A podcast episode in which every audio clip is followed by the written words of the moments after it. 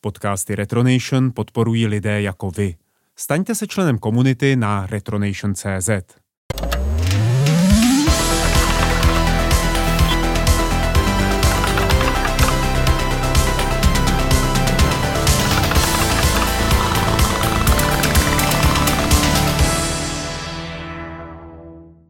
Zdravím vás posluchači, mé jméno je Martin Vaňo, vítám vás u dalšího Wolfcastu a vítám tady i Wolfa neboli Michal Rybku. Ahoj Wolfe.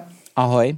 Dneska budeme pokračovat v tématu z minula, kterým je vztah hardwareu a softwaru. Minule jsme tady prošli e, různé doktríny a takové nějaké obecní, obecné věci, které se týkají vývoje her. A dneska se budeme bavit už zase trošičku více právě o tom hardwareu, o hardwareových eh, érách. Tak asi pojďme rovnou do toho. Hardwareové herní éry. Eh, zatímco předtím jsme se bavili o takových druzích, o jednotlivých herních doktrínách, teďka se podíváme na to, jak se nám to vlastně celé vyvíjelo, protože jsou tam poměrně jasně odlišné eh, éry a jsou tam jednotlivé faktory, které bychom měli vypíchnout ten začátek, já tomu říkám preindustriální doba, což byla vlastně doba, kdy se jakoby experimentovalo s hrami jako vůbec s něčím, co se dá udělat nebo nedá se udělat. Nepo, neřešila se nějaká monetizace, neřešily se tyhle ty věci, neřešilo se prodávání těch konceptů, protože to důležité bylo vůbec vyzkoušet, co to jde.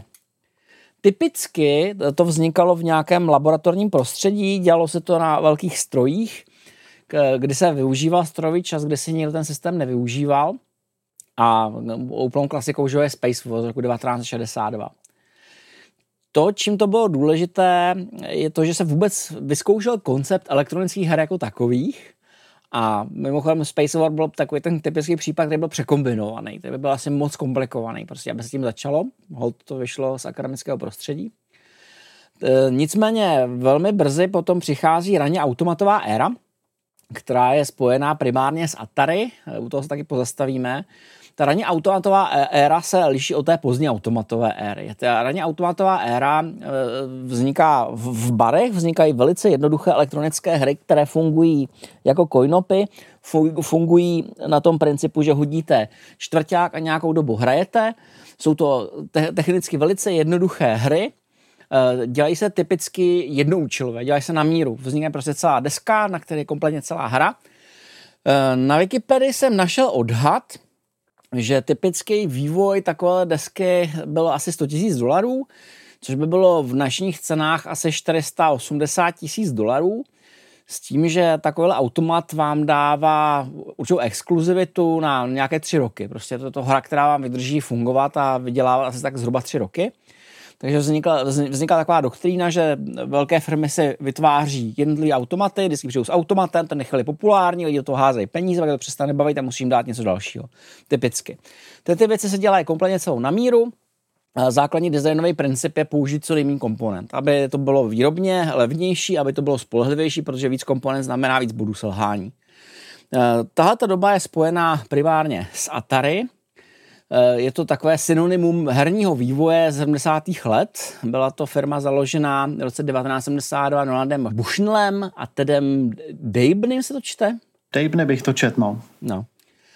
A jejich, eh, jejich naprosto legendárním automatem je Pong z roku 1972. Velice jednoduchý. Prostě otáčíš kolečkem, odrážíš míček. To je úplná definice jednoduchosti. Pong byl extrémně populární, pozornost se to chytilo u všech, ta, ta hra je extrémně mírumilovná, není nic krvavého, všechny ty zlé věci, které se říkají o hrách dneska, prostě v ní nebyly přítomný. Eh, chytalo to úplně všechny.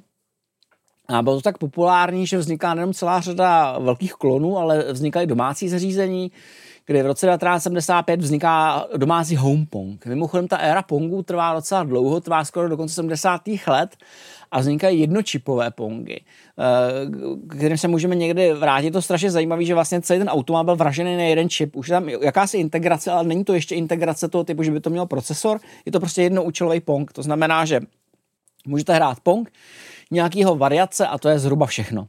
Ty domácí, eh, domácí konzole v té době vznikaly jako repliky automatu a je strašně zajímavý, jak jsou buď neimaginativní, nebo jak se automaticky předpokládalo, že vás to bude bavit do nekonečna. Já si třeba úplně jako nedovedu představit, že bys jako hrál Pong v hospodě, abys hrál prostě Pong eh, doma, doma s bratrem jako celý jako roky, podle mě to jako značně rychle omrzí, ale možná v té době to bylo jiný, možná v té době to mělo svoji magii, kterou prostě už nejsem schopen vidět.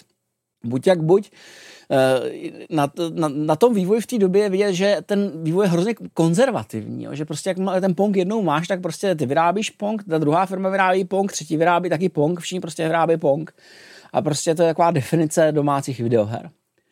Uh, nicméně Atari pokračovalo dál, pokračovalo uh, akvizicí firmy, která se jmenovala Sign Engineering a ty akvizice došlo buď to v roce 73 nebo spíš v roce 1974 a to, to byli nějakých známí, kteří se zaměřovali na konstrukci konzolí kolem mikroprocesorů. Mikroprocesory byly v té době poměrně nová technologie a oni se tím zabývali spíš teoreticky, protože ty eh, CPU procesory byly docela drahý. V té době, kdy se byly ty první kusy, tak stály jako stovky dolarů. V roce 1975 se ale objevil most Technology 6502, který stál 25 dolarů za kus. 25 dolarů za kus, to už byl jako významný propad v ceně, nicméně to bylo stále pořád docela dost drahý, protože ten dolar samozřejmě měl jinou sílu než dneska.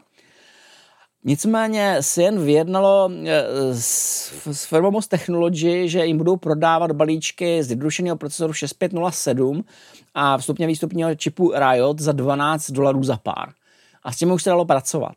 A v podstatě na, na této bázi se dalo začít navrhovat mikroprocesorem řízená konzole. Mikroprocesorem řízená konzole má tu gigantickou výhodu, že pro ní nenavrhuješ eh, jednu účelovou desku, že ty uděláš univerzální desku s procesorem, s nějakým výstupem a vlastně celou tu hru zašiješ do softwaru. Takže jakoby ty, ty místo toho, aby se realizoval tu komplexitu v hardwareu, tak ji realizuješ v softwaru. Uh, to je mimochodem zajímavý trend, k kterému se ještě vrátíme nakonec, protože ten se projevuje neustále, jakoby, že přenášíš tu komplexitu směrem do, do, do té měkké části. V roce 1976 vzniká prototyp konzole, který využívá Television Interface Adapter a v roce 1977 je uvedený Atari VCS. To je vlastně první konzole, eh, která dovolí vyměňovat cartridge s hrou jako softwarem. Eh, úvodní cena je 189 dolarů, což by bylo asi tak 800 dolarů v našich cenách. Takže ta konzole byla v té době, řekl bych, nabušenější než PlayStation 5. Bylo to opravdu jako high-tech věc. A traduje se, ze začátku se jim to moc neprodávalo, protože v té době zákazníci moc netušili, že ty vlastně můžeš vyměňovat ty cartridge. Že my si prostě mysleli, že to je nějaká jednoučilová konzole za 800 dolarů a chvíli jako trvalo, než jim jako došlo, že ten modul s tím softwarem se dá vyměňovat, což je jako ta fundamentální výhoda. Mm-hmm. Nicméně Atari eh, úplně nevědělo, jak s tím nacházet a stalo se vlastně ten, ten, otevřená metoda, kdy vlastně kde kdo mohl vyrábět kartridže pro ty konzole, byl zároveň ten jako impuls pro masivní zvýšení prodeje té platformy a zároveň se podíl i na jejím destrukci. Podíl se na pádu videoherního trhu v roce 1983, protože se trh prostě zaplavil nekvalitníma kartridžema. Uh, takže ta konzole zároveň stála za vzestupem Atari jako herního titána a zároveň za jeho pádem.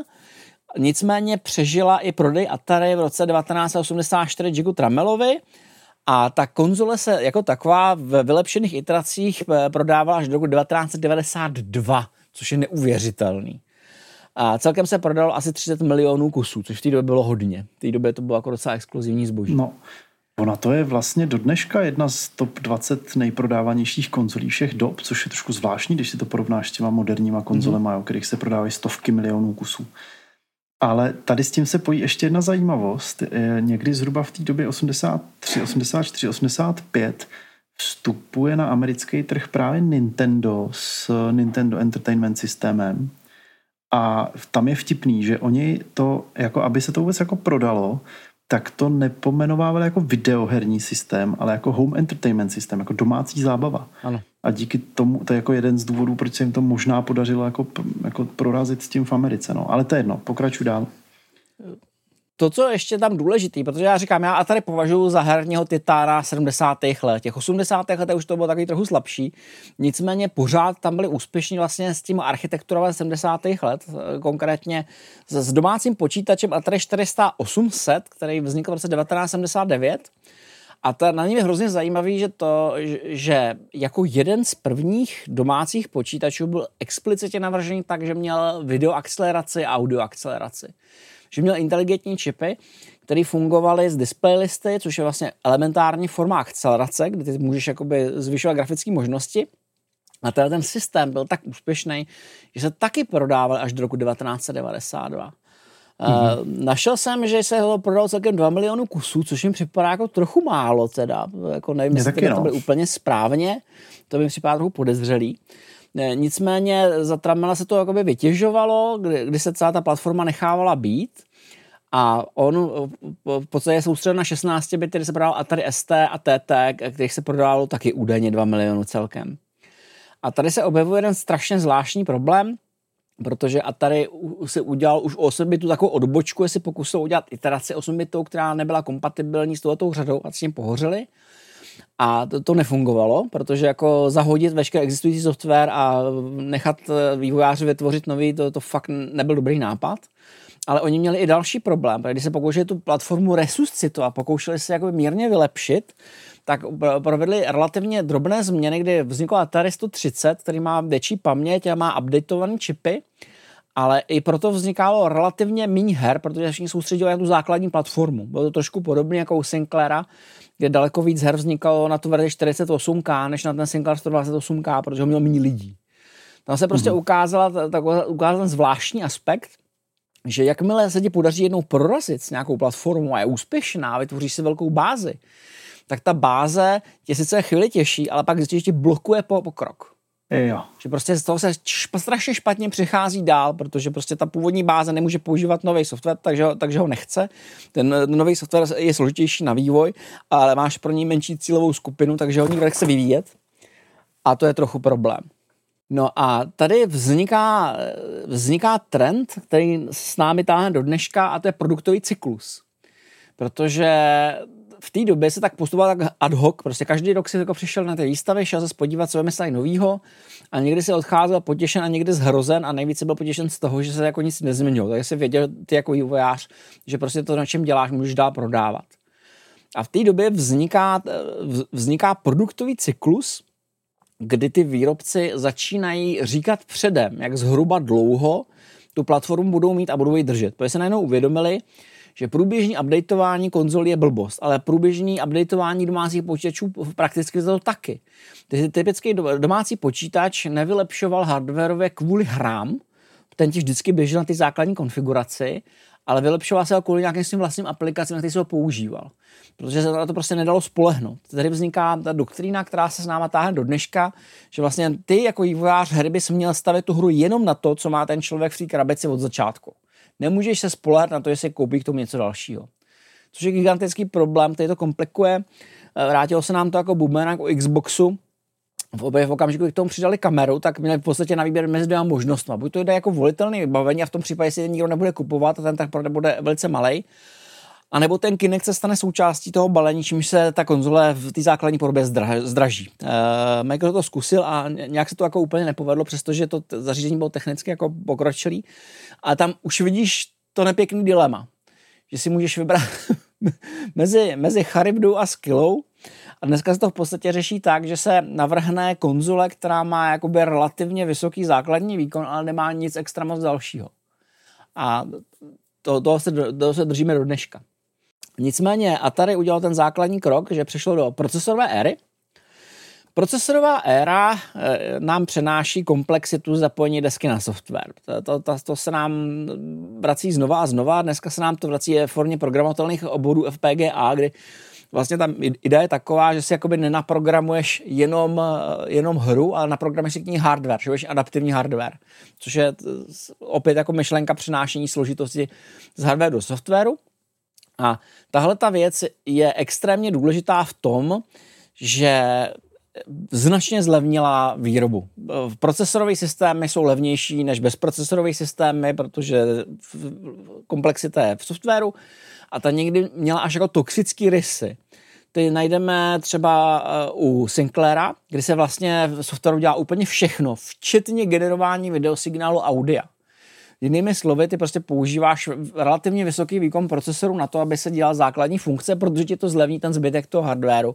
A to se ukazuje jako veliká chyba s postupem času.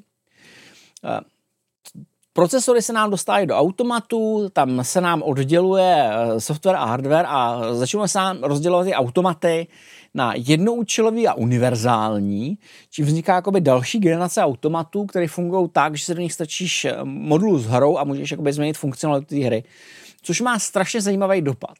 Protože klasický automat je navržený tak, že ta hra i hardware a ten housing tvoří celek. Celá věc je prostě jakási hardwareová manifestace té hry. Nějak vypadá na dálku, eh, má nějaký kabinet, který vypadá určitým způsobem a přitahuje pozornost. Ty univerzální kabinety jsou stavený tak, že musí vypadat trochu generičně, že nejsou tak zajímavý a musí nabízet nějaký univerzální set kontrolérů. V okamžiku, kdy ty můžeš vyměnit software v tom automatu, tak to předpokládá, že ten zbytek zůstává stejný. Že obrazovku neměníš, neměníš ovladače a tak dále, a to znamená, že ten automat je takový generičtější, než byl předtím. Mm-hmm. Takže zatímco ta první eh, generace byla taková hodně odvážná, když se podíváš třeba na ten automat ke Space War, nebo prostě na ty automaty první generace, tak jsou opravdu jako hodně stylový. No jasně. Eh, že Honza Orna se na ně zaměřuje, protože jsou opravdu krásný, designově výrazný a jsou takový jako sběratelsky hodně zajímavý. Že ty univerzální automaty, přestože jsou hardwareově pokročilejší, už jsou do značné míry chudší. Protože ty, když vyměňuješ tu hru, tak bys měl udělat alespoň to vyměnit třeba polepy na něm. Jinak prostě budeš mít jako řadu pro genericky vypadajících beren ovladači a to jako není úplně jako ono. Co, což je jako zajímavý, že Hmm. Že, že ta evoluce jakoby nemusí, nemusí vypadat vizuálně nejlíp. Eh, v té době se nám rozšiřují domácí počítače. Domácí počítače je speciální kategorie, která se objevuje v roce 77 a přežívá nám asi do roku 1990 nebo 1993 a má tam takovou trojí cestu. Nastává tam trojí cesta. Eh, první cesta je cesta standardizace. Eh, tam došlo k velkému souboji mezi platformami IBM PC versus CPM versus Apple. Uh, je hrozně vtipný, když se díváš na filmy o Jobsovi, o Apple, tak kolem nich prostě budou Aurolu, jako jsou ty největší, které jako vybudovali celou planetu, což jako není úplně ono. Oni, Apple byl jako relativně okrajový prostě a on byl vždycky relativně okrajový. No jasně. Protože on si hrál prostě na exkluzivitu a že jsou prostě něco jako hoch, Eh, když to CPM, to byly prostě, to, to jsou počítače, které jak traktor. Prostě jsou jako jednoduchý, praktický, prostě jedeš na nich základně vybavení a, a dá se s tím fungovat. A IBM PC bylo jako něco mezi. Nabídlo to jako spolehlivost hardwareu IBM s jako s nic moc softwarem a tím dlouhou dobu vydrželo. Když se do toho přidávala ta funkcionalita teprve postupně, modularita, se kterou IBM PC do toho šlo, zároveň dovolila jakoby mít relativně levnou tu první generaci, a, ale zároveň jako značně omezovala možnosti. Další cesta, která v té době eh, existovala, bych, nazval bych i tlak na cenu. To jsou takzvané dětský počítače nebo školní počítače, které se voholdali úplně na kost. Máme tam Sinclaira, máme tam IQ, máme tam Ondru, takovýhle věci, kde se prostě stavily ty věci tak, aby teoreticky byly levný. Oni často nebyli levný ve finále, jako třeba IB, IBM, BBC Micro jako nebyl nějak jako levný počítač, ani IQ nebyl nějak levný počítač. Ale, ale pointa je v tom, že aby to bylo co nejlevnější, tak se z toho vy, vyházely všechny věci až na, na bare minimum. Takže jsem měl jako bare funkcionalitu a velice rychle se ukázalo, že tohle není cesta kudy jít. Že tím, že maximálně vyřešíš ty schopnosti toho stroje, a v podstatě nedáš mu šanci, aby se dal nějak rozumně expandovat, tak ho zabiješ do několika let. I ta platforma je prostě mrtvá už v momentě, kdy uvádíš hmm. jako na trh. A tohle to se stalo velice rychle, kdy vlastně ty levné počítače nám vymizely, objevovaly se že jo, pokusy o dětský počítače, objevovaly se pokusy o word procesor jako specializovaný počítače a ty kompletně zmizely do poloviny 90. let a levní se počítače se vrátili až se systém on the chip, jako je Raspberry Pi a podobně. Teprve potom jsme s tím začali hrát a upřímně řečeno, stále je to hračka. Stále ty, ty věci jsou hračka. Buď to základ emulátoru nebo hračka. To není seriózní systém, s kterým bys pracoval. Jako já mám velký, eh, velký problémy to, to nazvat. Já mám třeba Kano, eh, takový ten malý počítač, ale to, to není prostě, jako to, to je prostě hračka pro děti, aby se něco jako vyzkoušeli, ale rozhodně v okamžiku, kdy budou chtít zpracovat počítač a otevřou laptop. Jako to, to se nedá použít. Hmm, jasně ten, ten vývoj byl hrozně agresivní, ten kompletně celý převálcoval, ta jejich původní představa byla taková, že robí jeden levný počítač, pak další, pak další, pak se ukázalo, že to takhle nefunguje. A v té době eh, se objevila ta třetí kategorie, nebo prosazovala se třetí kategorie, která tlačila na výkon a akceleraci maximální výkon za minimální cenu. Což v té rané éře bylo hlavně Atari 800 versus Commodore 64, který měli určitou akceleraci každý.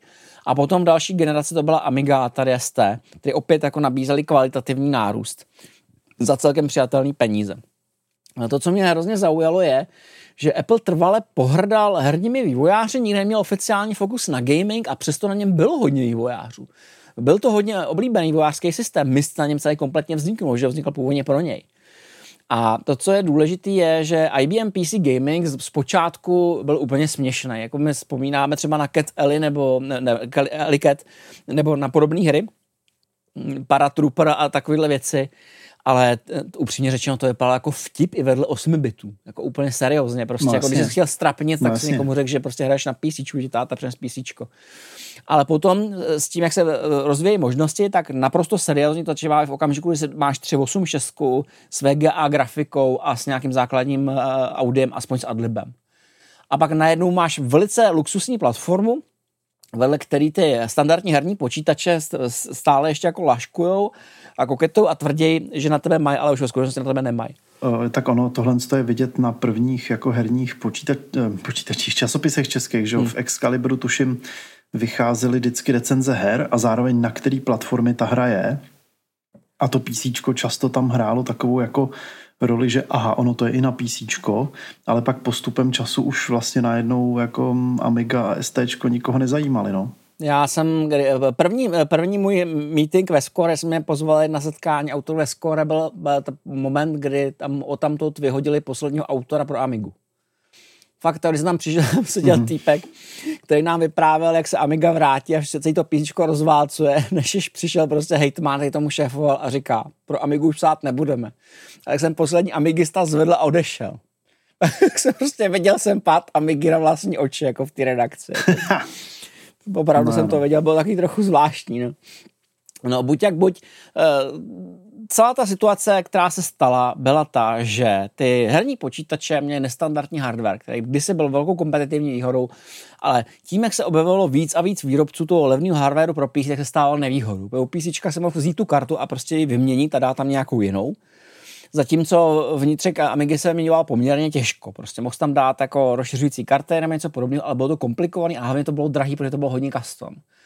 Je to strašně zajímavý, protože když se podíváš na to z, z hlediska komponent, tak se ti zdá, že ten herní počítač je prostě navržený líp, že z, z principu levnější. Jenomže ty úspory z rozsahu, z té masové výroby jsou takový, že to kompletně eliminují ten faktor. Což je jako hmm. strašně zajímavý čím víc se právě propadala cena PC, tak tím komplikovanější to měl Atari Amiga, protože bylo mí a mí a ty věci pro ně byly dražší a dražší a byly pro ně hůř dostupný. A to se projevuje mimochodem do dneška, protože do dneška, když si chceš koupit nějakou vysoce výkonu Amigu s nějakým jako pokročilým akcelerátorem, tak to stojí velký prachy. Pořád jich je jako málo a ty lidi, kteří je mají, se držej, takže jsou poměrně drahý.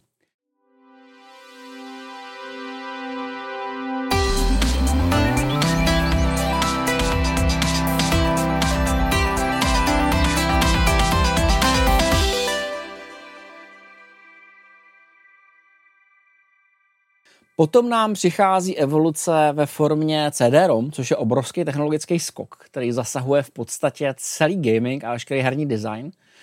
CD-ROM přináší relativně pomalá, ale výrobně rozumná vysokokapacitní média. Předtím byly distribuční média diskety na, na, na počítače a na konzolích to byly cartridge. Cartridge měly spoustu výhod, proto se hodně dlouhou dobu držel, Nintendo se hodně drželo cartridge vlastně má vysoký přenosové rychlosti, je poměrně odolná, když si neošaháváš konektor a zároveň dovoluje spouštět ten kód in situ, prostě přímo z té paměti, to, což je velice rychlý. Je to nepoměrně rychlejší než u CDčka. A mimochodem, ta bitva mezi cartridgema a CD-ROM v podstatě po mnoha a mnoha letech dopadla, takže vítězí cartridge, protože vlastně dnešní SSDčka nejsou nic jiného v podstatě, než jako přemazatelný paměťový moduly. Takže jako ta, ta, ta cesta, kterou si držel Nintendo, vlastně byla docela rozumná, nicméně CD v té době navrhlo opravdu extrémně vysokokapacitní média, mm-hmm. 650 MB na, na levný médium, což dovolovalo vytvářet graficky hodně náročné věci a z začátku ani proto nebyl jako rozumně obsah, protože v okamžiku, kdy jsem měl 10 disket, tak 10 eh, disket tě bylo nějakých 14 MB a potom tě ještě zbývalo jako víc než 600 že jo, na, tom, na tom médiu, což byl jako velký problém. V té době se právě objevuje Mist, eh, nádherný rozhovor s Loren Lanningem je o tom, jak to vlastně dělali. Oni neměli při tom vývoji vlastní CD-romku, neměli vypalovačku, neměli nic. Nicméně chápali, jaký jsou fyzikální limity u CDčka. Eh, jednak eh, tam byl obrovský problém s tím, že měli přenosovou rychlost maximálně 150 KB za sekundu, když to šlo dobře, a když ta CD-romka četla. Když se nezasakovávala a nečetla opakovaně. A potom měla hlavně úděsně pomalej sík neboli vyhledávání celá ta věc byla docela komplikovaná, protože vlastně ty jsi měl eh, eh, konstantní velikost, otá, konstantní rychlost otáčení, což v překladu mm. znamená, že na, na, na, kraj, na vnějším kraji toho CDčka čteš rychlejc než uvnitř. Prostě tím, jak si to otáčí konstantně, tak ta, ta rychlost se mění. Takže ty si jako designer musel specificky navrhovat uspořádání dat na tom layoutu na CDčku tak, aby se minimalizoval sík a musel si vědět, co si budeš přednačítat předem. Maria. Protože nešlo dělat třeba to, že bys jako si načet datový soubor s nějakým obrázkem a pak začal předávat audio track, protože to znamenalo posunout tu hlavu někam úplně jinam. To prostě nešlo. Takže oni na to šli tak, že jako na sucho dokázali ten problém víceméně vyřešit, pak ho doladili a to se jim povedlo, což prostě je neuvěřitelný a obdivuhodný. Ale je z toho vidět jako ten specifický problém, který to přináší. Mm-hmm. Zajímavý je, že ta, ta adopce, ten příjem byl jiný u konzolí než u PC. PC v té době měl jednu gigantickou výhodu, měl hodně paměti. To znamená, že jsi mohl načítat předem, mohl si nakešovat to, co jsi potřeboval předem, mohl si to držet hodně dlouhou dobu v paměti a načítat jenom, když to potřeboval. Konzole načítaly co chvíli a proto jako ty vzpomínky, vzpomínky majitelů konzolí jsou jako docela drastické a temné. Do té doby, než vznikl průběžný streaming, což v podstatě znamená, že ty tu mechaniku pro vytěžuješ na 100%. A ty tím docela likviduješ, jako když průběžně načítáš a zahazuješ protože um, typicky optické mechaniky nejsou stavený na uh, zátěž 100%. Typicky jsou stavený na to, že jsou prostě aktivní 5 až 10% času svého aktivního, takže prostě to je docela zatěžoval. Aspoň si to ten uživatel zničí a přijde si koupit novou konzoli, že jo? Ano, přijde si, přijde si prostě pro novou, no, tak, ale jako v, nakonec se to podařilo nějakým způsobem udělat jako technický kompromis. Buď jak buď, Eh, byl to velký problém u konzolí a ta adopce tam byla komplikovanější. Ten přechod eh, na, na, na CD byl u konzolí o dost komplikovanější. Um, pak nám přichází ta obrovská věc, ten gigantický technologický skok, což je příchod 3D akcelerátoru. 3D akcelerátory změnili úplně všechno. Absolutně všechno. Prostě herní svět je jiný před nich a po, po nich. 3D eh, hry byly docela významné. Já osobně za opravdu přelomovou hru považuji Duma. Ne Wolfenstein na 3D nebo něco předtím, já považuji Duma z roku 1993. No jasně. Protože ten přines několik, eh, několik obrovských radikálních přelomů. Přinesl pseudo 3D, který vypadal jako pseudo 3D, přinesl vysoký výkon, přinesl dospělý, brutální téma, které jako otřáslo všema, všichni o tom mluvili. Přinesl shareware model, kdy si vlastně dostal, eh, třetina nebo čtvrtina hry byla zadarmo. Prostě celý ten první svět byl zadarmo, takže to každý mohl vyzkoušet. Mm-hmm. A najednou si pochopil, proč chceš výkonný procesor, proč chceš slušný, slušný PC. A najednou lidi, co mi Amigu zjistili, jak jsou moc v pytli, protože jak jsme se už bavili v vyprávění o Amize, Amiga měla paměť organizovat do planárního systému, podobně jak eh, ty, ty herní počítače, o kterých jsem se bavil, byly primárně navrženy tak, aby akcelerovaly funkce, které byly podobné automatům. To znamená, že jsou schopní prostě pohybovat jednotlivými plynama samostatně, podporu hardwareový sprite, dokážou s nimi rychle pohybovat, dokážou detekovat kolize, můžeš tam dělat efekty, které jsou hodně podobné těm eh, scrollovacím automatovým hrám. Ale planární uspořádání paměti je přesně naopak eh, oproti čanky uspořádání, kdy máš celou tu informaci o tom bytu na jednom jediném místě, který má PC. A nedalo se s tím jednoduše nic dělat. Prostě nedalo se to snadno obejít, se potřeba podstatně nic paměťových přístupů, aby se zapsal jeden pixel. A v okamžiku, kdy se to celý generovalo prostě v softwaru, tak se na jedné straně poměřovala jednak výkonnost těch procesorů, kde, kde už začínal mít Intel výhodu na tom Motorola v té, v té době, ale hlavně ty přístupy do paměti byl gigantický problém, takže právě všechny střílečky námi vypadaly tak, že měli strašně oříznutý okna, aby se omezil, aby měl, měl poměrně jako akceptovatelný frame a tak dále, ale nedalo se s tím v zásadě nic dělat. Ale tohle nebyl ten zlomový moment, to byla ještě pořád brankačka. O něco později O pár let později přichází 3D FX Voodoo v roce 1996. Už předtím jsem měl nějakou rudimentární 3D akceleraci, ale nebylo to moc zajímavý, by to nebylo moc výkonný. 3D FX Voodoo přineslo na svoji dobu vysokou výkonnost za rozumný prachy a bylo to strašně vidět. A ta hra, která to přelomila, byl Quake. GL verze Quake eh, běhala na Voodoo rychleji než softwaru. Všechny mašiny v té době, všechny 486 i raný Penty a měli problém rozběhnout eh, Quake v softwaru. Ale v okamžiku, kdy se do toho vrazila akcelerátová karta, tak se na něj rozjelo a bylo to plynulý. A každý člověk, kterého jsem kdy viděl, který byl v, trochu vážnější hráč, po té, co uviděl, jak akceleruje Voodoo 3DF, prostě šel vybral 7,5 tisíce korun a šel si koupit. A to, protože nutně potřeboval prostě a v té době jako to, to, ono to nebyla ani úplně inside cena, jako teďka si představit, že jsi dneska šel koupit 380, tak si jdeš prostě vybrat jako 50 tisíc, že jo, jdeš si vzít jako skoro hypotéku hmm. na to. Jako v té době to šlo a ta karta byla edun, to znamená, že si vrazil do systému navíc, nezbořila ti nic, co si tom systému už měl, všechno ti fungovalo, jenom si navíc dostal ještě o 3D akceleraci. A to byl gigantický skok dopředu který přinesl uh, nový hry, ten první rok byl hrozný. To byly takové jako hry, aby, jako, aby jako tam něco bylo, aby to jako bylo nějak 3D. Já to si, to si pamatuju. Ta, ta, ta první generace byla úplně úděsná, no. Já, to, to si vybavím všichni správně. A potom přichází ten základní problém. Smíšený aplikace, protože ty si mohl běhat buď to ve 2D, prostě ti běžela ta primární karta, anebo ve 3D si to přeplo prostě na to 3D FX Voodoo kde jsem měl svůj, svůj set problémů, protože ono to nemělo příliš velkou paměť, takže ta, ta grafika musela být trochu zjednodušená, což v tom 3D nevadí, že to je mázlý a tak dále. A byl proto problém v momentě, kdy se v tom potřeboval ostrý informace, třeba texty nebo mapy nebo prostě něco takového. To byl gigantický problém. Nebo jen blbej kurzor. Mm-hmm. No a v té době se ukázalo, jaký jsou s tím trably.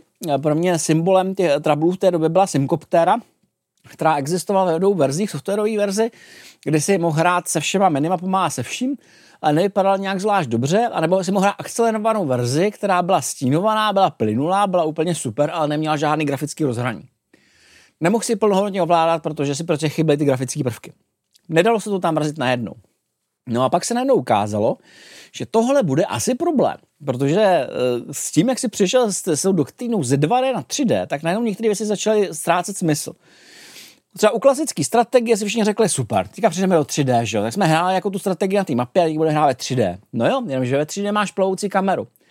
A abych tak řekl, existují důvody, proč generále plánují své bitvy nad mapou prostě a ne tím, že prostě koukají někam dalekohledem, že jo? protože když se někam koukáš, tak nevíš sám za sebe.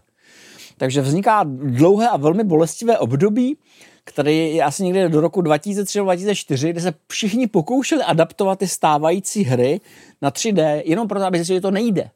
Že prostě klasické adventury mají problém a vzniká docela velká díra mezi tím, než ty grafické karty začínají mít schopnost regulérně prostě udělat tu adventuru ve 3D, jako v plně 3D.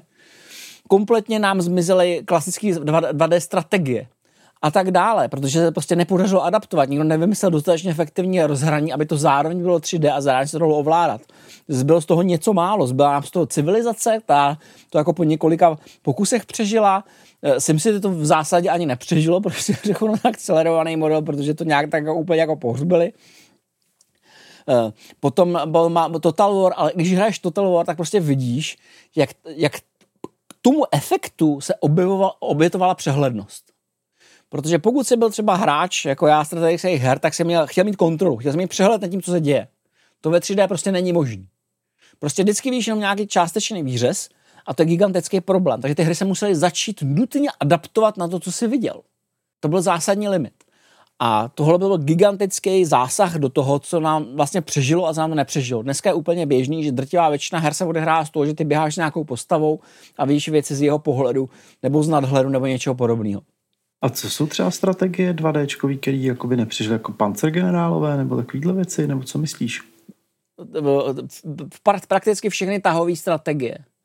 Zůstalo jich opravdu málo. Oni se pokusili jednak přejít hmm. do real timeu a jednak se pokusili přejít do 3D a to je jako větší než triviální krok.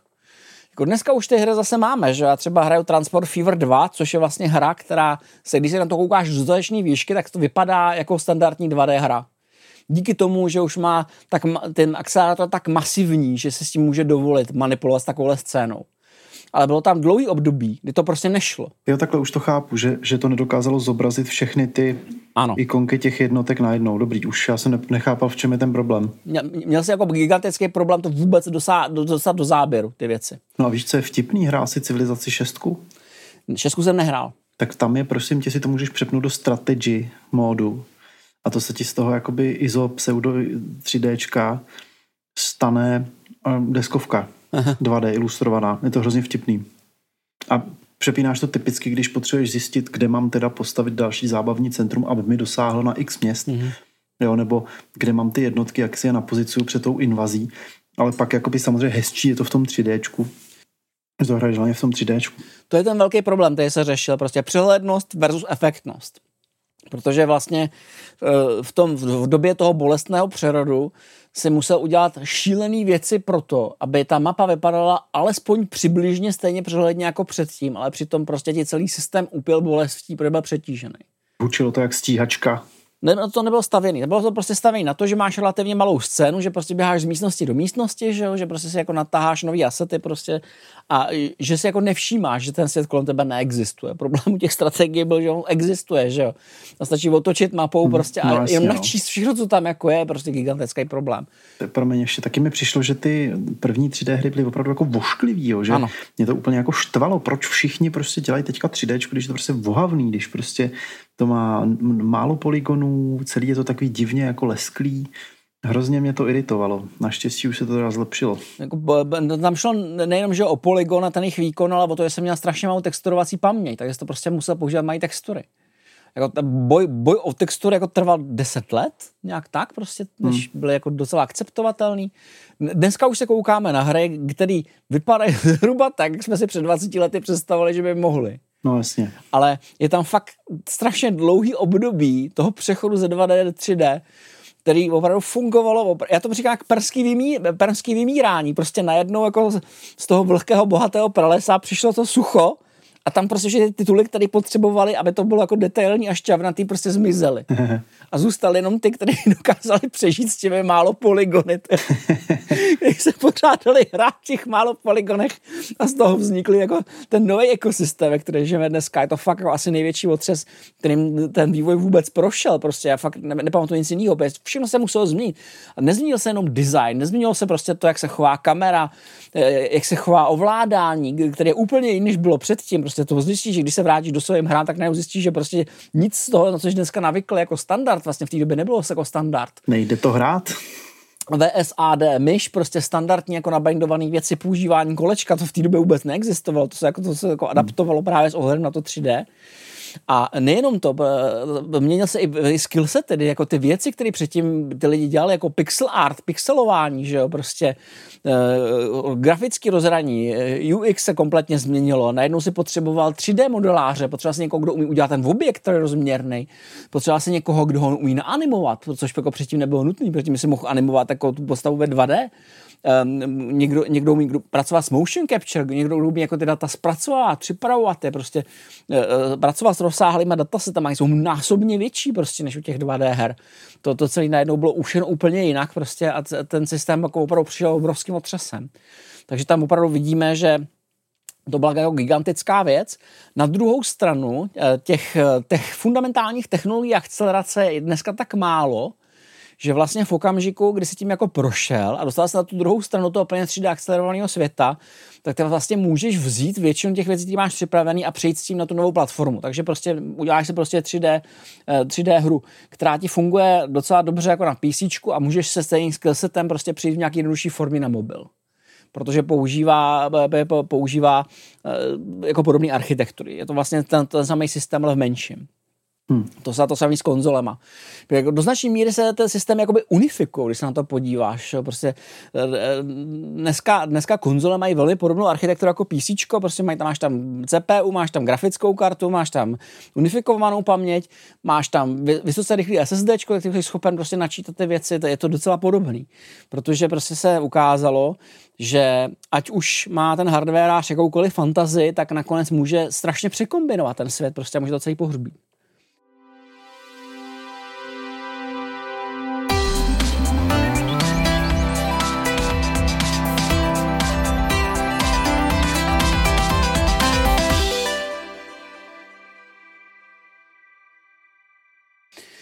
No a eh, teď se podíváme na tyhle ty aspekty eh, hardwareu. Eh, ta první věc se týká celkové architektury. Jak jsem říkal, na začátku si každý vymýšlel svůj vlastní věc, dneska jsme víceméně ve standardizované budoucnosti, kde máme relativně podobné systémy, jakýkoliv výhody ty, ty, ty, ty na míru dělané architektury jsou kompletně zničený tím, že musíš přepisovat software. Software vždycky dominuje nad hardwarem, vždycky.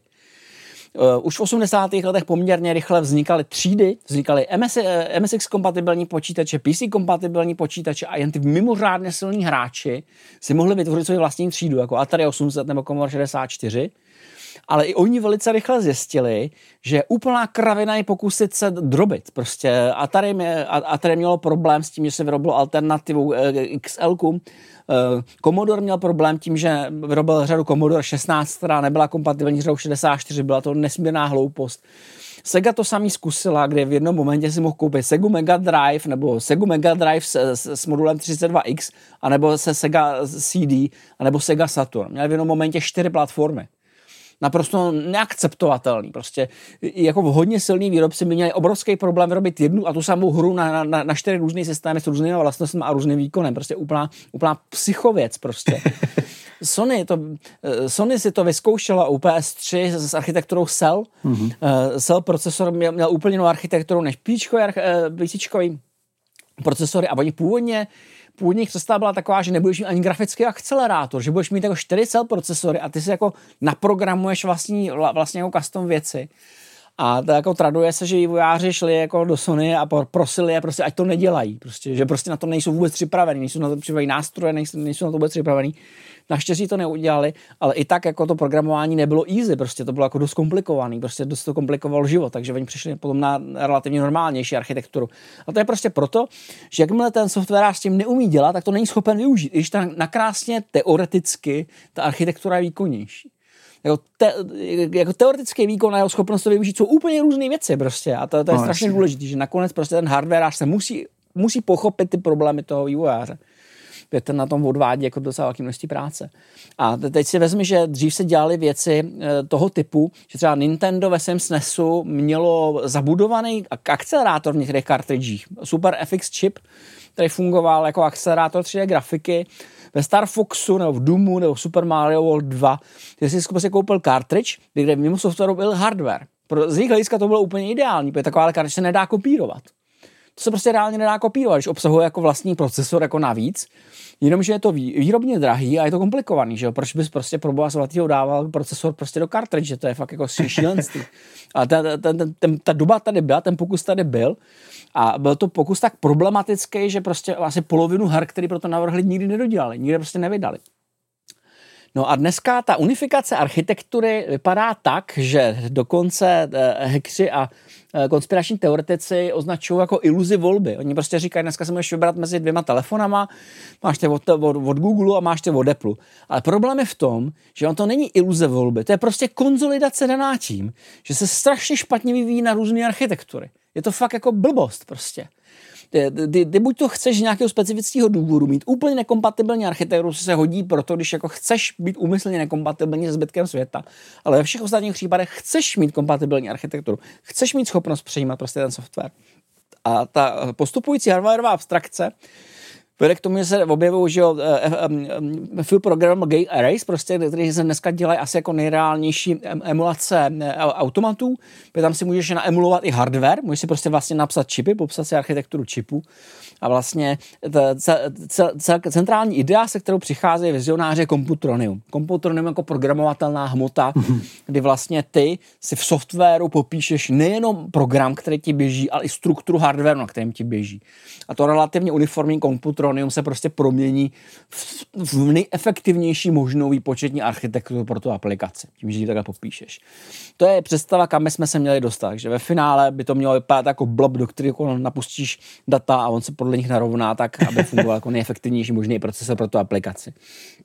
Mně se ta myšlenka líbí, ale, no. ale připadá mi jako zatím jako hodně daleko. To by super, kdyby to uměli kabely. Kabelonium. No, no. Že hodíš věc a ona ti propojí všechny devicey, to by bylo super. A nezamotává se. Mhm, to bych chtěl. Zatím na to máme Wi-Fi, no. Dobře. Jsou, jsou zase jiný potíže, no. Eh, takže podíváme ještě eh, v rychlosti a v letu na jednotlivé aspekty, eh, jednotlivé faktory. Procesory. Procesor jako takový limituje rychlost zpracování informace, což je definovaný kmitočtem, šířkou sběrnici a architekturou. Všem jsme se věnovali. Různé rodiny procesorů jsou velká nevýhoda při migraci her. Takže eh, ty jsi měl na začátku v těch 80. letech eh, stroje, které měly stejný procesor, třeba Zilog Z80 nebo eh, MOS 6502 a mezi nimi se dalo relativně snadno migrovat, protože měli sdíleli kód. Jinak to byl docela problém. Ta kompatibilita byla tak důležitá, že vlastně x86 označuje vlastně všechny PC, prostě od 8088 prostě až po ty dnešní moderní s příchodem nových kompilátorů je to relativně málo důležitý, protože dneska se prostě typicky pracuje tak, že máš nějaký univerzální kód, ve kterém píšeš tu aplikaci a pak to přeložíš pro ty jednotlivé platformy. A dneska už jsme v situaci, kdy je to do značné míry automatický proces, kdy používáš stejné knihovny na všech těch systémech a on se to adaptuje, dá se to dělat docela dobře. Dneska ty procesory vypadají stále víc jako systém on the chip, kdy máme prostě na tom procesoru více méně ty základní komponenty počítače a plánuje se přechod na computer on the chip. V čem je rozdíl? Rozdíl je v tom, že dneska máš na, na procesoru například paměťový řadič, ale paměť máš samostatně a dneska se seriózně řeší to, že další generace procesorů bude mít ramku sama na sobě, bude mít jako v dalších vrstvách, kdy ten vlastně čip bude výrazně 3D a to proto, že tam máš daleko širší možnost propojení s těma vrstvama, a daleko nižší latenci, což prostě není možné udělat v okamžiku, kdy ten signál vedeš prostě počítačem 20 cm vedle. To už jako dost daleko jako z hlediska těch vysoce výkonných architektur. Mm-hmm. Takže to hodla je nalepit přímo na to. Takže ve finále vlastně celý ten počítač bude uzavřený v jednom jediném čipu, který budeš nějakým způsobem chladit a bude se to zřejmě poměrně špatně rozšiřovat. Nicméně ta technika, kterou míří Apple, má zřejmě něco do sebe, protože to, to zkouším experimentu i další výrobci, jako Intel a AMD s tím experimentuje taky. Yep. Potom dalším faktorem je paměť RAM. To je strašně důležitá, protože eh, vždycky je důležitější kapacita paměti než i rychlost. Rychlost je relativně jako nevýznamný faktor, ta kapacita je důležitější. Rychlost se dá kompenzovat cache, ale eh, kapacita ne. Eh, použitý procesor limituje vlastní velikost použitelné paměti.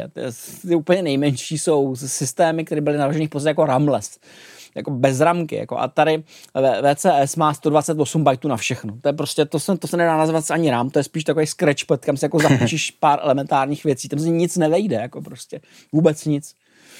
A teďka si vezmi, že eh, ty 80. léta byly úplně šílený, protože prostě se řešila absolutní zoologická zahrada, měl si tam nějakou základní rám v tom počítači, standardní rám, eh, základní rám byla třeba u, u Sinclaira byla 16 KB, standardní byla 48. Potom měl extended RAM, což byl nějaký uh, RAM block, který jste mohl přidat prostě, který využíval takzvaný bank switching, to znamená, že on přepínal prostě do stejného paměťového prostoru různé stránky paměti, protože ten paměťový prostor, který byl schopen adresovat procesor, byl poměrně malý, takže se část přehazoval tohle to už bylo programátorsky náročné, protože si musel vědět, kterou, paměť, kterou část paměti nesmíš používat jen tak. Protože kdyby se přepnul paměť pod běžícím programem, tak to bys měl teda jako, jako very bad day prostě jako programátor. Jako to, to, to, to, to, se musel prostě myslet. To bylo hodně náročné. Se, tehdy se psal ten kód hodně na architekturu. Dneska už jsme naštěstí mimo to, když jsme se bavili unifikací paměti. Dřív e, bylo několik tříd e, počítačů, typicky byly 8-bitový, 8 bity s 16-bitovou adresou, který měl 64 KB RAM, potom byly 16 bity s 20 bitovou adresou, který měl 1 MB RAM, což byly typicky jako raný PC. Potom jsem měl 16 bity 24 bitů adresu, který adresovali 16 MB RAM, to byly 286, 386 a potom jsme se dostali k tomu poslednímu limitu 32 bitů a 3 bitová adresa jsou 4 GB RAM. A to je vlastně poslední limit, na který narážíme dneska. 32 bitové aplikace prostě jsou zaříznuté ve 4 GB RAM a dál nemůžou. A dneska samozřejmě používáme podstatně větší paměti a ta celá myšlenka je, že ty různé blbosti, které předtím opouštíme, jednak cena za RAM padá, a jednak prostě operační systémy s ním pracovali, se chovali jako úplný cvok prostě. Jedno, možná se k tomu dostaneme k DOSu, protože u DOSu jsem měl konvenční paměť adresovatelnou, to bylo 640 KB. Potom jsem měl expanded paměť, což byla mezi 640 a 1 MB, se kterým se pracoval jinak. Eh, po, po, pomocí bank switchingu, potom si měl extended paměť, která byla cokoliv na 1 MB, potom si měl high memory area, což bylo 64 KB nad 1 MB a s tím se zase pracovalo jinak. Bylo to úplný peklo. Když jsi bootoval, tak si musel přesně vědět, jak jsou velký ty knihovny, který máš a pouze se strkat do té části paměti, aby ta standardní zůstala volná. Protože třeba, když se, když se pokoušel rozeběhnout Battle ISL 2 na DOSu, tak to znamenalo, že si musel do té rozšířené paměti napěchovat ovladač na CD-romku, ovladač na myš, ovla, ovladač na audio. Protože pokud si to nevešlo do té rozšířené paměti, ale lezlo ti to do normální, tak se tam aplikace nevešla. Prostě se to zkusil spustit a napsal to not enough memory. Mm-hmm. Mohl mít 16 MB osazených, ale prostě kvůli tomu, jak kokocky to bylo vymyšlené v té době, tak prostě se skončil s tím letím tak se potřeboval jako uh, telefon na někoho chytřejšího, který ti poradil prostě, jak, ty drivery použít, případně jak sehnat alternativní menší driver, prostě se to vešel. Bylo to na hlavu, kompletně. A to nebylo jediný, prosím vás pěkně. Uh, třeba uh, Sega Saturn nebo PlayStation 2 taky měla miliardy prostě separovaných pamětí, které mezi sebou dokázali kopírovat různýma rychlostmi. Ty si musel do jednotlivých pamětí těch jednotlivých čipů zapisovat data. Bylo to naprosto šílený. Takže dneska, když se používá, a co se používá pojem UMA, Unified Memory Architecture, tak je to prostě sdílená paměť pro všechno. A přestože to má teoreticky některé nevýhody, jako jsou kolize, prostě přístupu a tak dále, tak je to úplné požehnání prostě pro jakéhokoliv vývojáře. Mm-hmm. To v podstatě znamená, že máš někde texturu a buď to do ní zapisuješ, ní něco děláš, nebo řekneš eh, čipu, hele čipe, prostě graficky, tady mám texturu, prostě jo, vidíš jo, tak si vezmi prostě neřešíš to, protože předtím ten paměťový management to, to, to vyžadovalo vlastního člověka, který prostě musel vědět, jak ty asety jsou, jak se s nimi pracuje, kde můžou být, kde je může vyhodit. Šmaria, páno. Absolutní šílenství. Zní hrozně. Paměťový teror, absolutní prostě. Eh, datová, no, to, to, ještě se dělají takové věci, hele, to je jako to takový bombónek. Sharp MZ800 eh, měl video paměť 16 KB, která nebyla součástí hlavní paměti, ale to mohl rozšířit o další 16 KB. A když jsi byl hodně hardcore, tak a nepoužíval si těch druhých 16 KB, tak to existoval program, který ti dovolil těch druhých 16 KB videopaměti použít pro zaznamenávání těch pomocných dat. Ty jsi mohl použít videopaměť jako normální paměť. A s se jako pracovalo. Uh, ZX Spectrum uh, taky, aby, aby jsi měl víc paměti na kopírování uh, programů v kopírácích, tak se část videopaměti používala pro ukládání dat. Prostě to je, to, to, to jsou věci, ale k tomu se někdo dostaneme, to je opravdu dobrý, jako to, je, to, je, to, to, to pochopíš, že život byl krutý, tyjo, že prostě jako s kamenem na mamuty a jako s programováním tyjo, prostě na, na DOS, jako to bylo něco. No, uh, datová úložiště, strašně důležitá. Uh, strašně důležitá věc. Uh, dřív nebyly vůbec žádný. To znamenalo, že si hru zahrál na jeden zátah. Buď to, a, a nebo prostě kam to až šlo. U automatů není žádný problém, že tam si pamatuješ maximálně high score prostě. Po udovázích počítačů už to byl trošku problém, e, tam se používá typicky magnetická páska, ale protože se s ní pracuje fakt blbě, e, špatně se na to znamenávají datové soubory, není to vůbec jako convenient, tak se používal systém takzvaných level kódů. Protože to, to, že jsem měl tabulku s, s kódama pro levely, to nebylo proto, aby se jako dalo líp to, a to bylo proto, aby se ušetřila možnost saveovat. Jako. Jinak to nešlo. Pak přišly paměťové karty a diskety mm-hmm. a tam mhm. už se dalo saveovat, ale zase tam měl problémy s velikostí saveu, protože zvláště paměťové karty nebyly moc velké, moc saveu na to nevešlo. A ty si jako programátor musel optimalizovat to, co budeš ukládat. Kolik ty informací tam reálně potřebuješ uložit tak, abys dokázal zrekonstruovat ten stav, což bylo jako docela komplikovaný. Pak přišly harddisky, což bylo neuvěřitelné. Mm-hmm. Protože to dovolovalo dělat velikánský savey, takzvaný wall status save, kdy opravdu uložíš ten svět, že když se zabil vesničana v jedné vesnici a pak se to tam vrátil, tak byl fakt ještě zabitý. Prostě to jako předtím nešlo, jo. prostě předtím jsi musel tu vesnici zresetovat, protože si nemohl pamatovat, mm-hmm. koho si všechno zabil prostě. A díky rychlosti harddisku přichází funkce Quick Save, která se používala v Doomu, že v okamžiku, kdy se stála před dveřmi a nevěděl si zmáš kročit, tak se Quick Save a vkročil, že Prostě to byla obrovská, obrovská věc. A dneska máme datová úložiště toho typu, že se používá cloudový save, což dovoluje teoreticky přinášet stavy kamkoliv, to znamená, že můžeš přijít na úplně jiný počítači, nalogovat se na svůj účet a používat svůj vlastní savey a nebo e, je, e, můžeš smazat svou hru, která máš roze, rozehranou a nahrát tam jinou hru a když se vrátíš ty původní, tak opět si stáváš ty cloudový savey, což je jako strašně praktický.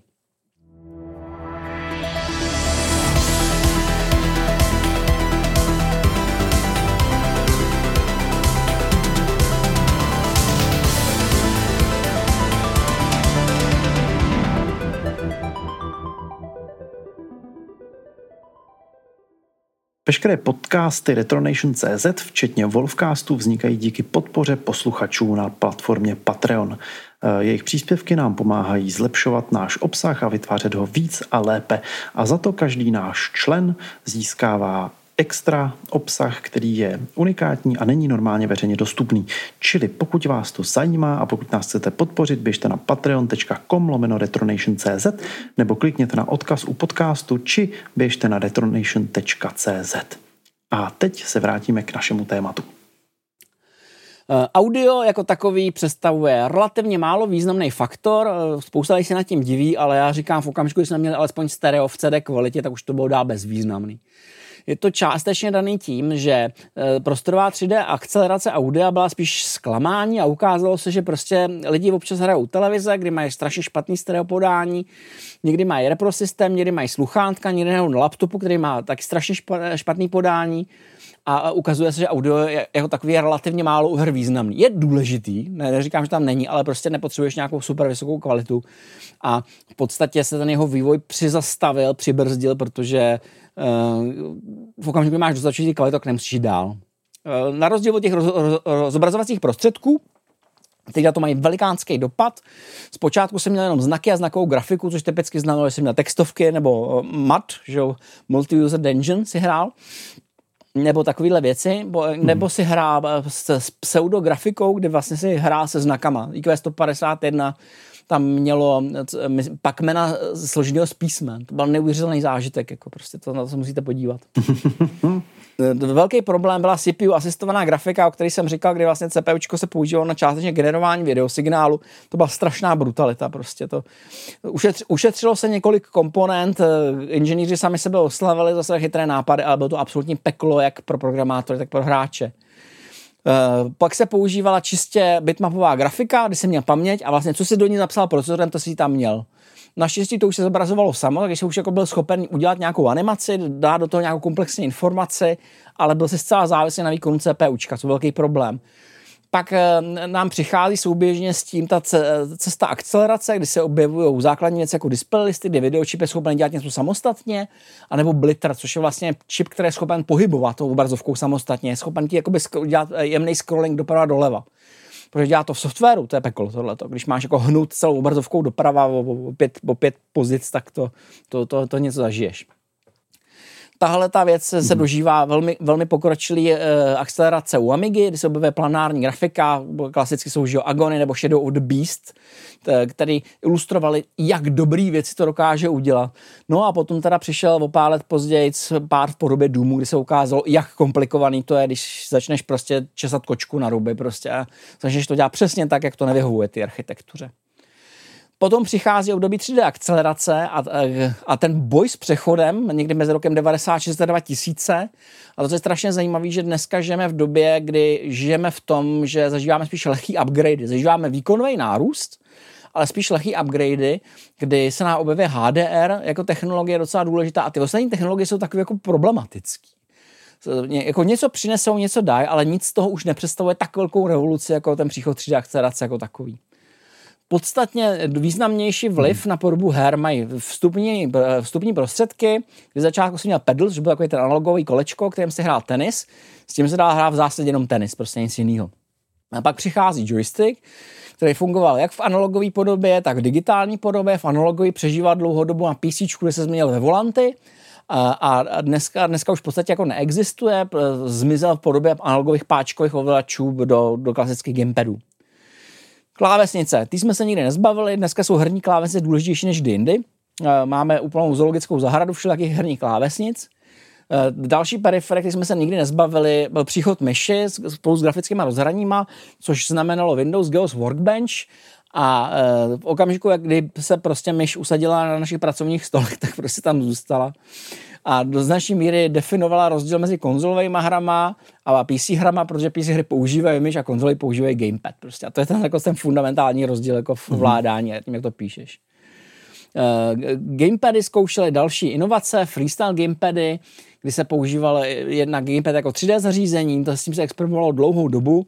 Uh, u, u Nintendo se to v podstatě usadilo jako regulární ovladač. Pak se zkoušely další techniky ovládání, jako kamerový ovládání, které nám v podstatě vyhnulo zatím. Zatím to jako moc nefunguje. A pak se objevovala další řada eh, velice zvláštních ovladačů, ať tak byly třeba skenery čárových kódů, které se využívaly proto, že si měl hry, které na tom byly založeny, si sbíral různý čárové kódy, a nebo si měl EG snímače, kdy si hrál hru, tím se na ní soustředil, si nasadil čelenku prostě a tím si ovládal hru. V podstatě se to dělalo typicky jenom pro jeden jediný titul a nikdo jiný s tím nepracoval. To se používá ale v medicíně, v psychologii. No to, to, to se používá, ale nehraješ s tím, protože to je komplikovaný. On se to mluví no. pravidelně, ty to oznámili zase znova, že jo, čelenku si to budeš hrát hry. Jenomže obrovský problém je s tím, že eh, tvoje, tvoje svaly generují asi vořád a půl větší energie než tvůj mozek, takže prostě jako mrkání oka ti kompletně přepíše cokoliv, co to opravdu snímá. Což je jako veliký problém. A já jsem to myslel tak, že se používají hry, který ovládáš pomocí těch EEG snímačů, jako třeba sou, jako naučení se soustředit. Jo, ale ty, ty jsou založeny na jako velice jednoduchých principech. Na tom, že ti prostě sledují přítomnost nějakých Jasně. Tím, a tím, tím, že jako, jako namoduluješ se do nějakého stavu a ta hra ti jenom ukazuje, že v něm seš v podstatě. Jako není to tak, jako že by si tím hrál střílečku. To, to je jako trochu jako crazy. Jako to se zkoušelo a fakt jako ne. Prostě já, já jsem, mě to v životě nefungovalo. Naopak to, co fungovalo, přišlo a to, čeho se nezbavíme, je dotyková obrazovka. Dotyková obrazovka značně změnila podobu ovládacích rozhraní. Částečně se s tím bojuje do dneška, protože některé hry jako nejsou úplně optimální na ovládání dotykovou obrazovkou a ty se určitě taky, eh, taky nezbavíme. A pak tady máme ještě několik velmi málo dalších faktorů. První je distribuční technologie, které se budeme věnovat eh, asi někdy příště, protože hry se hodně měly podle toho, jestli byly na fyzických médiích, jestli byly lineární nebo nelineární, nebo digitálně distribuovaný, eh, protože digitální distribuce tě vede k něčemu, čemu se říká permanentní beta. Že? To je prostě stav, kdy si chceš zahrát, zapneš konzoli a on ti to řekne prostě stavuj 50 GB patch, že jo? Prostě tak to je, to je permanentní beta. No, s tím bujeme dneska. A to síťování samotné je strašně zajímavý faktor, protože kdysi dávno to jako, byl jako non-faktor, když se dávno se to, to hrálo velice složitě, v podstatě jediná možnost, tak něco hrát síťově, byl takzvaný serial rule modem kabel, kdy se propojil s sériovým portem a hrál si fyzicky ve té samé místnosti. To spopularizoval hodně Doom, který zavedl strašnou spoustu síťových propojení, eh, Ethernetem, paralelním kabelem, sériovým kabelem. Eh, Doom, Doom je opravdu hodně revoluční v tom, že experimentoval se strašnou spoustu věcí, včetně toho síťového hraní ten fakt jako řešil gigantický množství technologických problémů. Fakt si myslím, že to je přelomová hra prostě, která není jenom o tom, jak vypadá, ale o těch technikách, technologií, které zkoušela. To určitě, no. Ale jak jsi říkal, že, že se přes jako kabel hrálo jenom jako v jedné místnosti, tak to není pravda. Já si pamatuju, jak jsme házeli sousedovi z okna kabel. No, ale furt je to o tom kabelu, že? Kam, kam dosáhne tvůj kabel. To, to ano, to ano point-to-point systém. Ten byl nicméně nahrazený Ethernetem, který byl jako, jako, jako samotný příchod na hraní na internet je docela komplikovaný, protože tam musíš říct celý síťový provoz, že ty paketů a tak dále. Prostě musíš řešit věci jako časování událostí. Co, to je jako netriviální věc, jako to se taky někdy můžeme zastavit, že někdy se stane, že ti zasekne síť mezi tebou a tím protivníkem a vy se musíte navzájem dohodnout, ty počítače, kdo koho trefil. Což jako není triviální problém. Jako. Um, No a e, v podstatě dneska žijeme v době, kde to point-to-point hraní prostě přes síťový médium je nahrazený systémem client-server kdy prostě všichni jsou připojení k serveru a server jako ten game master rozhoduje prostě kdo koho zabil, kdo co učinil, že jo. A po mm-hmm. okamžiku, e, kdy ho schodí náhodný požár, tak prostě půlka, půlka světa upadne do smutku, protože prostě nikdo nedá se hrát. No a e, celé bych to asi ukončil několika drobnými úvahami, co vlastně chceme zlepšovat u 3D ten, ten základní otázka je mimo dostupnosti, protože dneska žádný 3D akcelerátor dostupný nejsou, tak co mimo toho výkonu zlepšit? Uh, to je otázka, protože to je fakt jako strašně zajímavý. Když se na to podíváš, jako ta, ta, ta evoluce byla velice rychlá, asi tak roku 2005 a od té doby je to takové, jako, že se neustále jako spíš navyšuje výkon a hledá se úspora, aby to jako tolik nežralo a tak. Ale nějak jako opravdu hodně fundamentální technologie moc nejsou. Uh, eh, HDR přibylo potom eh, ten v podstatě deep learning systém, který ti dovoluje prostě trochu šetřit výkon, uh, taky přišel ale nějak se moc neděje. No. To, co mě naopak zaujalo, byl pád 3D monitoru a relevantního designu, protože jsem viděl, jak se designovaly hry pro 3D monitory a tam ty problémy nebyly jenom o brailích, tam byly o tom, že ti to strašně ničilo imerzivitu. Když jsem třeba zkoušel hrát 3D mafii na 3D monitoru s 3D brýlemi, tak eh, z, z té situace, kdy jako opravdu jako hraješ hru, kdy jedeš autem s mafiánama, se dostaneš do situace, že máš před sebou autíčko, který jako vystupuje 15 cm z monitoru a ty ho vnímáš jako hračku. Mm-hmm. Jo, prostě kompletně ti mizí imerze toho, že to je jako dramatický a má, máš prostě pocit, že jako si na někoho šáhneš a budeš mít model.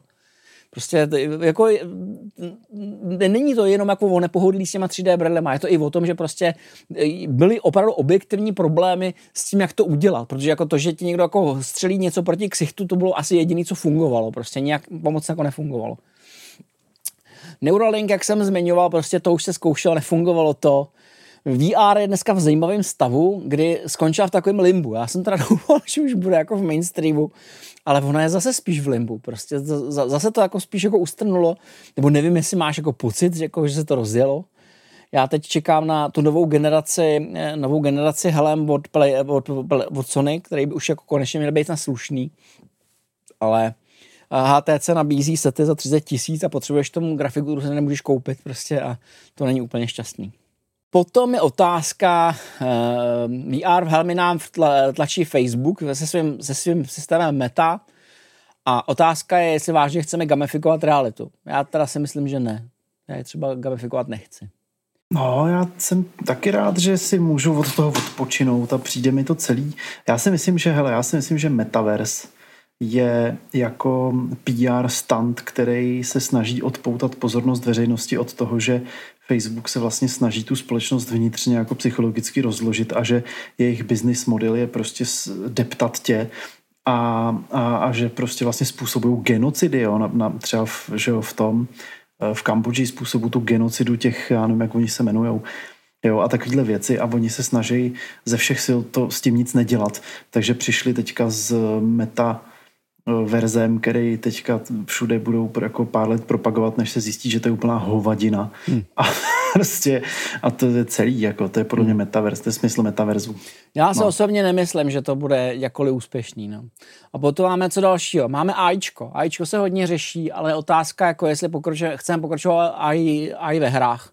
Podle mě by stačila AI, která nebude úplně blbá, protože v případech prostě jsme pořád ve stavu, kdy je úplně blbá a že by nám stačil prostě nějaký jako pseudo-inteligentní aktor a ne jako reálná AI, jako prostě to eh, asi nepotřebujeme. No, Ono jako spíš tam je těžký udělat AIčko tak, aby vypadalo, že není úplně jako robot, který všechno strašně jako vyouní. Hmm. Nebo víš, jako že uh, jsou takové dvě polohy toho, co je na tom jako jako, jako pitomí. Jo. Buď to se teda chová jako debil s prominutím, což teda je častější případ, anebo nějakých třeba abstraktnějších strategií to jde udělat tak, že je prostě hrozně brutální. Jo, nebo i u třeba u stříleček. A, a to je taky špatně, že Ty chceš někoho, kdo vypadá jako, že chybuje, jako, že to je jako živý oponent. Chceš někoho realistického. No a na, na, k tomu zatím jako AIčko standardně nemíří, protože všechno, co, co vidím, jako jsou spíš jako systémy na vysoce efektivní učení. A to mi teda připadá, že, jako, že nechceš, protože jako mít oponenta, který ti rozdrbil vždycky a úplně ve všem, jako to nechceš. No. Tak chceš mít prostě jako rozumného soupeře, ne šíleného soupeře. A no. navíc jsem koukal na to, jak vlastně ty AI čipy vypadají a fakt si nemyslím, že to je něco, co by jako otřáslo následujících deset let herním průmyslem. Fakt ne. Hmm. Experimenty s umělým životem si pamatuju taky, to taky nedopadlo, prostě jako většina těch experimentů prostě nedopadla, protože se ukazuje, že to, to jako lidi, že to není jako herní, že to, že to je možná prakticky, ale není to herní. Hmm. No a poslední technologie, která mě napadla, o které se dneska mluví, jsou NFTčka, ale Otázka je, k čemu je ve, ve hrách digitální scarcity. Protože NFT jsou o tom, že prostě označíš nějakou věc jako, že je unikát a že někomu podáš jako unikátní. Mně teda připadá, že většinou ty jako herní výrobce nechceš prodat jednomu hráči prostě něco za mnoho, že ty chceš prodat mnoha hráčům eh, všechno možný za, za rozumný peníze. Mně to dává smysl u jako třeba kolektor her, jo? že máš nějaký balík, který si buduješ a máš nějaký jako rérový karty a teď třeba s tou kartou hraje někdo na turnaj s ní vyhraje nějaký jako, uh, nějaký jako důležitý zápas a pak prodá tu, tu konkrétní kartu, s kterou vyhrál ten konkrétní zápas. Tak to mi jako smysl dává. Ale jinak, jinak uh, si myslím, že posedlost světa kryptoměnama je trošku jako trošku jako jako vlastně sebedestruktivní, protože co pak chceme poslední zbytky energie, které máme provařit na tom, že budeme jako majnit kryptoměny, mně to připadá úplně zvrácený. No mně ten systém připadá jako rozumný, pokud se na to navleče něco jiného, že, jako, že do toho blockchainu budeš zaplejtat i další věci, které chceš třeba, nevím, budeš do toho dávat eh, Shakespearea, prostě, aby ho tam měl jako uloženýho v nezemitelné podobě, aby ti to nikdo neproškrtal, že časem, nebo něco takového. Tahle ta myšlenka se mi docela líbí, ale jako nebudeme se teďka o tom kryptu jako takovým, jenom určitě se o NFT, jako o tom, jestli, jestli má smysl pro kohokoliv mít něco, co nemá někdo jiný. Protože o tom to o ničím jiným to není. Jako. O ničím jiným ta věc v zásadě není. A mně prostě připadá, že celý koncept hry je o tom, že to může hrát spousta lidí a že si můžeš koupit to samé brnění, nebo že k němu dostaneš třeba komplikovaně, nebo za těžké peníze, ale že ne, fakt není jedno. Protože jako NFT jako takový vytváří trh, který ty v podstatě nekontroluješ jako původní výrobce. Ty můžeš si teoreticky dát nějaký smart kontrakt do toho, že když ti někdo bude obchodovat, tak ti to bude rejžovat peníze, ale připadá mi, že, že, že to prostě není vhodný pro ten případ. Hmm. Že těch hráčů je prostě moc a těch jako i těch rare itemů je pořád docela hodně. Jako, to, to, to není jich málo, že jo, prostě. Když toto NFT podle mě je fakt něco spíš jako vhodného navázání k uměleckému dílu nebo něco takového. Tam mi to dává smysl, ale tady u toho moc teda ne. No. Takže jako z tohohle toho, co jsem viděl z těch nových technologií, nemám pocit, že by nějaká z nich radikálně změnila hraní v dalších deseti letech. Podle mě to bude něco hmm. jiného, něco, co ještě nevidím. No, objeví se něco, co, ne, ne, co bys netypnul prostě, no. no. Proto se tomu říká revoluce, že, že to nikdo nečeká. Že to vymyslí Nebo, někdo podstatně to... chytřejší, prostě, kdo na tom zbohatne, protože vidí za roh a my ne, no. a nebo ani to ne, jo. Teď si vem, kolik těch změn naprosto zásadních vznikly díky něčemu, co ten člověk vlastně z toho pak ani nic jako nemá. Hmm. Jo, to je taky možnost. Ale já nevím, mně přijde, že třeba se děje jako docela velká evoluce právě, v, nebo docela hodně zajímavých věcí se děje v té oblasti uh, toho designu samotného těch her, jo, že teďka vlastně zažíváme prostě všechny ty roguelikey a otevřený světy, ať už jsou to jako malý indie hry nebo velký blockbusterový tituly, tak to mi přijde skvělý. Hry jako prostě Red Dead Redemption, kde opravdu si můžeš dělat, co chceš a jít kam chceš a všude se něco děje a dává to smysl a má to jako dobrou granularitu, všude všechno stejně. To mi přijde super. Ale to už to je v podstatě na existujících technologiích. To jako nevyžaduje nic nového, že jo? To... No jasně. No, no teď říkám, že to jsou jako věci konceptuální, ne technologické. Takže tam mi přijdou, že se věci dějou, jo. Nebo prostě teďka, že obrovský vzestup deskovek, který teda, jako, o kterých se vůbec jako nebavíme, že jo, ale jako business model, že nás bude deset ve studiu a budeme mít jako eh, globálně úspěšnou firmu, která dělá deskovky a prodá si je vlastně přes Kickstarter ještě než je vůbec vyrobíme, mi přijde taky fajn, eh, protože je dobře, když je hodně jako zajímavých designových věcí a ty deskovky to umožňují. A a tak, a, a, a tak dále. A nebo digitální deskovky, to mi přijde taky super, jo? že máš tak komplikovaný pravidla deskovky, že bys to jako hráč nikdy nechtěl prostě manažovat ty kartičky a tohle to tahat, ale prostě počítač ti to jako takhle, vygeneruje. Takhle vznikly reálně strategie, že jo? Já jsem několikrát se připlek do situace, že někdo vytáhl deskovku a než jsme, než jsme jako prolistovali manuál, tak bylo o tři hodiny později, že jo? Ty komu se to nechtělo hrát. No. Prostě je to tak komplikovaný, že prostě No ne, deskovku musíš hrát s někým, kdo už to umí a kdo to všem vysvětlí jenom za hodinu. To no. je prostě základ. Jo, to je prostě základ. No. No dobrá. No já myslím, že už jsme to dneska docela vyčerpali a, a já asi bych to teďka ukončil. A co ty na to? Určitě, určitě. Já si myslím, že téma je vyčerpáno, prostě nenalezli jsme nic eh, nového přelomového, pokud někdo z laskavých posluchačů má jiné ideje, prostě ať se, ať se s námi podělí. jsme otevřeni diskuzi. Ano. A dobře, takže, tím, takže já ti moc poděkuju, Wolfe, díky moc, že jsi to takhle skvěle připravil. Bylo to téma, který mě bavilo. Já všem děkuji za pozornost a tobě za příjemnou interakci.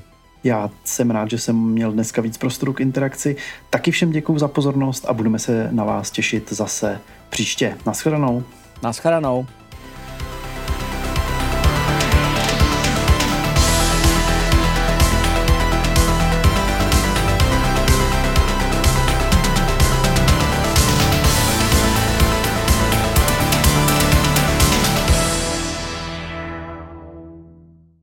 Nahrávání podcastu Retronation a tvorbu dalšího obsahu můžete podpořit na retronation.cz.